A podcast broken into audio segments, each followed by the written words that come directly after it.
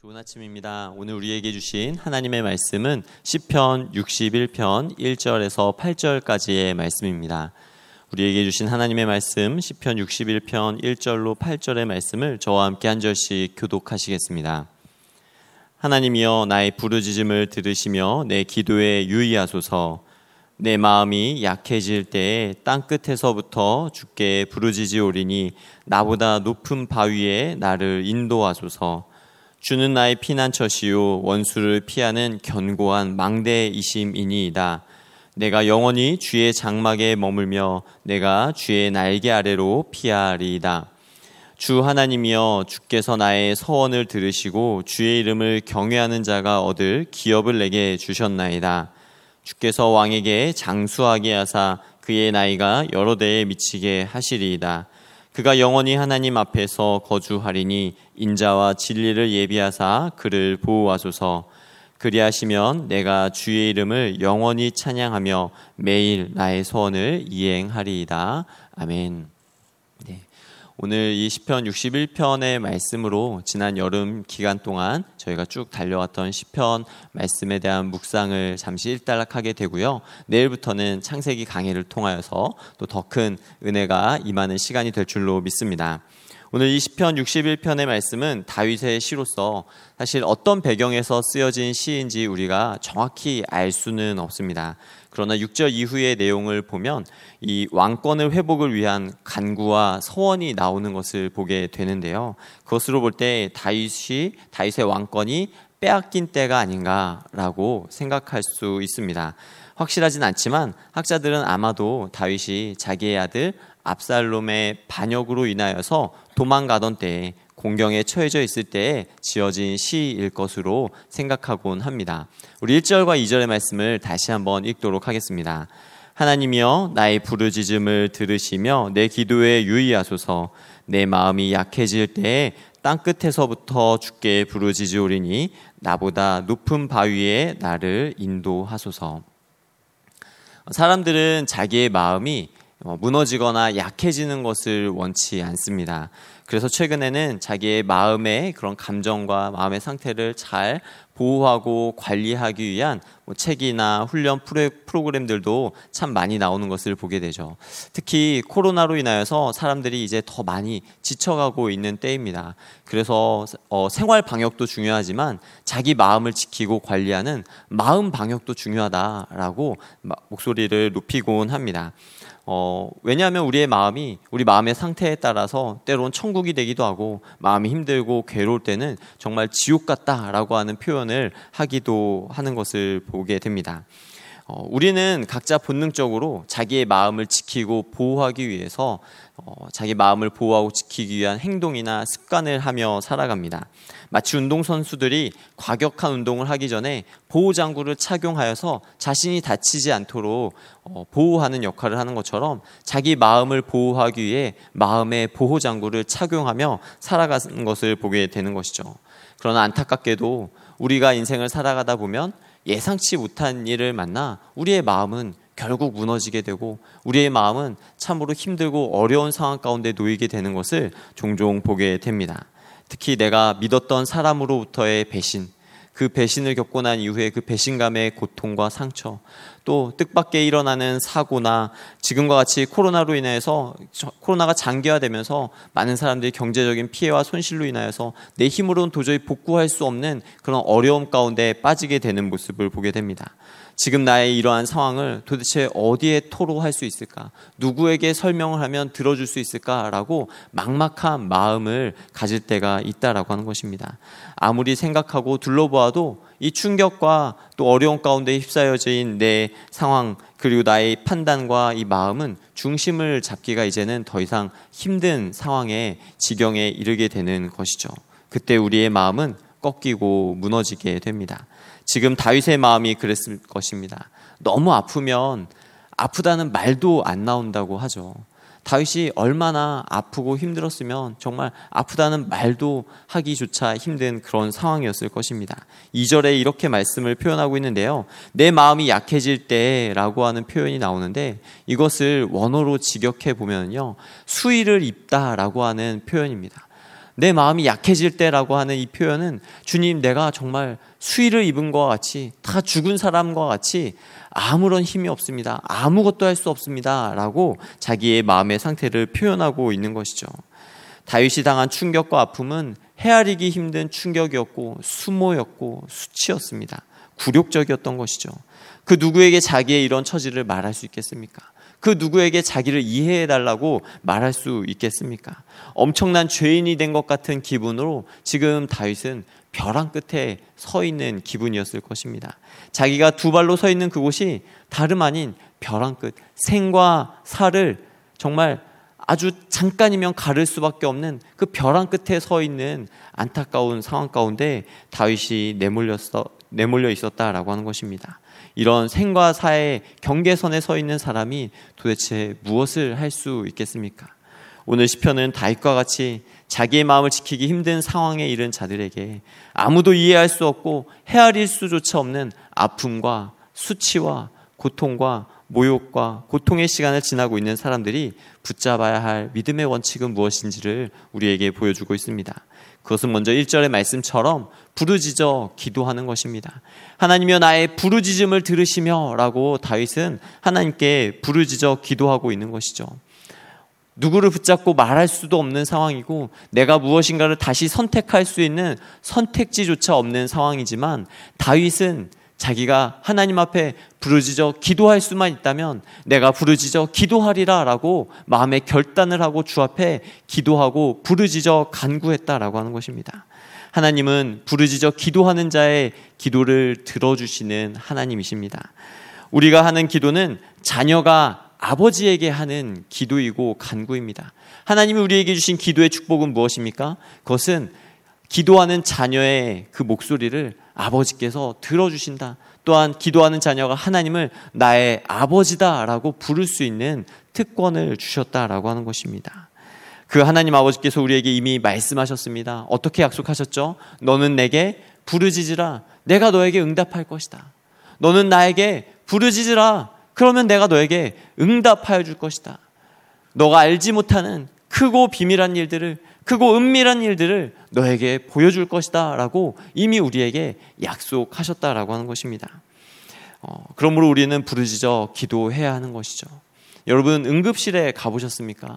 응급실에 가면 정말 다양한 사건 사고를 겪은 사람들이 찾아와서 나를 고쳐달라고 나를 도와달라고 부르짖는 것을 보게 됩니다. 조금 덜 아팠으면 날이 밝는 대로 예약하고 찾아왔겠죠. 그런데 너무 아프니까 응급실에 찾아와서 나 좀 도와달라고 내가 너무 아프다고 말하고 있는 것을 보게 됩니다. 우리는 부르짖어 기도하는 것이 이거 너무 점잖지 못한 거 아니야? 라고 생각할지도 모릅니다. 그러나 인생이란 때론 응급 환자와 같다라고 생각합니다. 죽게 된 사람이 체면을 가릴 필요가 있습니까? 죽게 되었으니 생명 걸고 기도하는 것이 당연하다라고 하는 것입니다. 부르짖어 기도할 일이 많다는 것은 그만큼 그 인생이 고통스럽다라고 하는 뜻이기도 하겠죠. 그래서 하나님은 하나님의 자녀가 부르짖어 하나님 앞에 기도하는 것을 허락하셨습니다. 하나님은 사랑하는 자녀의 애통하며 탄식하는 그 소리에 귀를 기울여 주시는 하나님이시기 때문입니다. 특히 우리 한국 교회에서는 이 부르짖어 기도하는 기도의 전통이 있는 나라입니다. 그런 기도의 신앙이 있는 나라이죠. 외국에서도 이 한국 교회의 통성 기도가 얼마나 또 때로는 부럽고 또 때로는 정말 열정 있어 보였는지 어, 통성 기도를 하자라고 할 때 영어로 Korean style prayer를 외치면서 주여 삼창을 외치는 모습을 보게 되었습니다. 주님 앞에 간절히 부르짖어 기도하고 간구하는 그런 어, 우리나라의 믿음의 전통이 있는 것이죠. 무엇보다 주님을 뜨겁게 사랑하는 마음 때문에 그 간절한 마음으로 주 앞에 그렇게 기도했을 것입니다.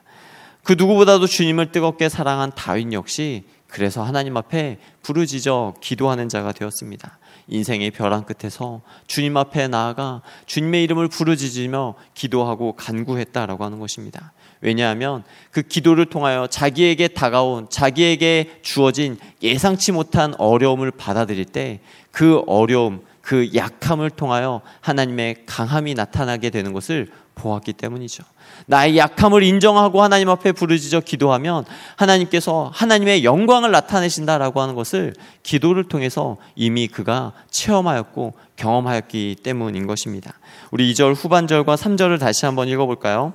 나보다 높은 바 위에 나를 인도하소서 주는 나의 피난처시요 원수를 피하는 견고한 망대이심이니이다. 고통의 시간을 지나고 있는 다윗이 우리에게 보여주고 있는 믿음의 원칙 그것은요 믿음의 시선을 하나님께로 향하라라는 것입니다. 마음을 무너뜨리고 있는 그 심리적인 공격과 꼬일 대로 꼬여버린 이 모든 인생의 문제들을 푸는 열쇠가 무엇인가? 그것은 다름 아닌 하나님을 믿음의 눈으로 바라보라는 것입니다. 어, 하나님을 바라보지 않고 도망가는 거, 숨는 거 다윗이 안 해봤겠습니까? 다 해봤습니다. 아마 다윗이 그 도망치는 도망자 대회가 있었다면 세계 1위를 했을 것이고 숨는 대회가 있었다라고 해도 세계 1위를 할 정도로 그는 무수히 많은 시간 동안 도망치고 숨으며 어디로 도망가야 어디로 숨어야 가장 안전한지 많이 경험해 본 사람일 것입니다. 그런데 다윗이 내린 결론이 있습니다. 내가 그토록 오랜 시간 동안, 동안 도망쳐봤고 그토록 오랜 시간 동안 숨어봤지만 가장 안전한 피난처가 바로 하나님이다. 하나님의 그 날개 아래 있는 것이다. 주님의 요새, 주님의 그 망대 안에 거하는 것이다. 라는 것을 그가 깨달았다라고 하는 것입니다. 오직 주님께로 피하는 것, 오직 주님만 바라보며 나아가는 것, 그것이 나의 가장 안전한 장소였다라고 지금 고백하고 있는 것이죠. 사랑하는 성도 여러분, 주님을 찾기 전에 내가 피했던 곳이 있지 않습니까? 주님을 찾기 전에 내가 위로받으려고 했던 곳이 있지는 않습니까? 하나님 앞에서 나의 약함을 인정하는 것이 어려울 수 있습니다. 그러나 나의 약함을 인정하고 하나님 앞에 엎드려서 부르짖으며 주님, 주님이 나의 가장 견고한 요새이시고 주님이 나의 가장 안전한 피난처이십니다. 주님이 나의 가장 견고한 망대이십니다. 라고 고백하며 나아가면 그분이 나의 보호자가 되어 주시고 그분이 나의 인도자가 되어 주심을 믿습니다. 우리가 자기 지혜와 능력을 의지하여 내 뜻대로만 하려고 한다면 절대 강해질 수 없습니다. 강함이 강함인 줄 알고 나아가면 약함이 되지만 약함이 약함인 줄 알고 주님 앞에 모든 것을 맡기고 신뢰하면 그 약함을 강함으로 바꾸어 주시는 것입니다. 그래서 이 균형을 맞추는 것이 매우 중요한데요. 하나님께서는 이 절묘한 균형을 바로 예수 그리스도를 통해 우리 가운데 보여주셨습니다. 고린도후서 13장 4절의 말씀을 다 같이 읽어보겠습니다. 그리스도께서 약하심으로 십자가에 못 박히셨으나 하나님의 능력으로 살아계시니 우리도 그 안에서 약하나 너희에게 대하여 하나님의 능력으로 그와 함께 살리라. 아멘. 예수님은 약해짐으로 십자가에 못 박히셨죠. 만왕의 왕으로 오신 그 하나님의 아들 예수께서 아무런 힘도 없이 아무런 능력도 없이 십자가에 매달리셨습니다. 거기에서 조롱을 당했고 수치를 당했고 고통을 당했습니다. 십자가 아래에 선 군중들이 예수님을 향해서 이렇게 손가락질하며 어, 외칩니다. 내가 만일 정말 하나님의 아들이거든 네 자신을 구원해 보아라. 십자가에서 내려와 가지고 네 자신이 하나님의 아들이심을 증명해 봐라 라며 예수님을 조롱하고 예수님을 시험하였습니다. 근데 그 결과가 어땠습니까? 예수님은 그냥 십자가에 못 박혀 죽으셨습니다. 아마 그 자리에서 그 현장에서 그 장면을 목격한 사람들이 있었다면 그 누가 보기에도 예수님의 십자가 죽음은 실패였습니다. 자기가 메시아라고 하더니 자기가 하나님의 아들이라고 하더니 뭐야 결론은 죽음이잖아. 끝났네. 실패했네. 아무것도 아니었네. 라고 말했을 것입니다. 예수님은 초라해졌고 예수님을 믿고 따르던 자들도 서둘러 자기의 몸을 숨기어 피하느라 정신이 없었습니다.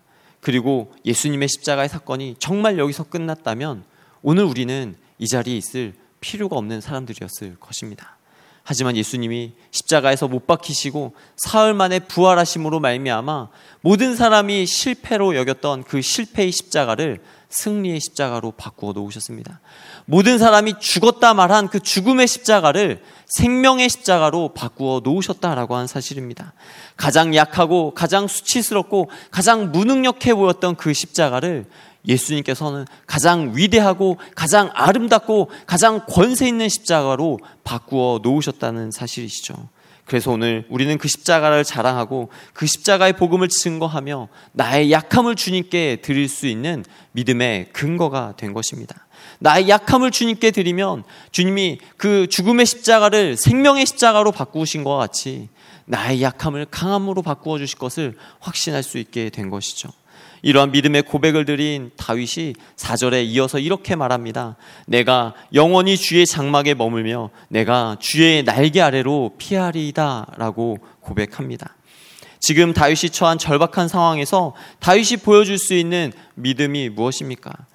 그는 영원히 내가 주의 장막에 머물며 주의 날개 아래 피하겠다라고 고백합니다.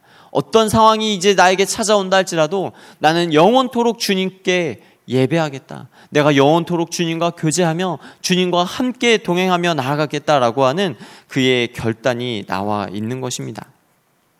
다윗은 왜 주님께 그토록 힘들고 어려운 상황에 예배하겠다라고 결단했을까요? 다른 무엇을 붙잡거나 누구를 찾아가는 것이 아니라 내가 하나님 앞에 예배하겠다. 주의 그 권능의 날개 아래 숨겠다라고 고백해야만 했을까요?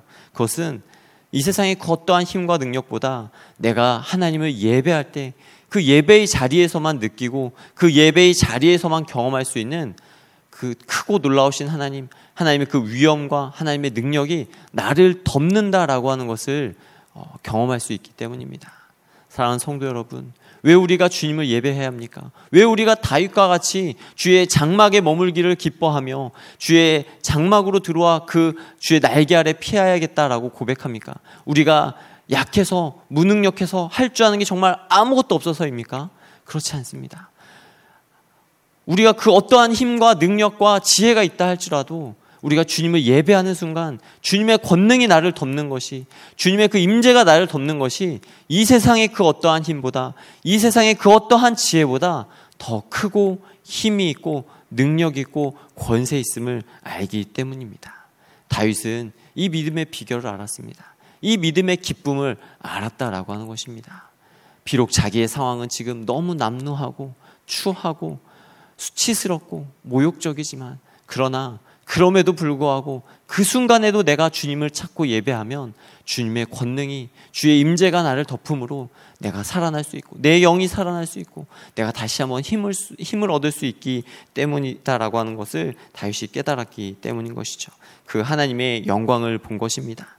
그러므로 여러분 어, 나의 약함을 부끄러워하지 말고 주의 장막 안에 머물며 주의 사랑 안에 거하는 우리 주의 백성들이 되기를 주의 이름으로 축원합니다.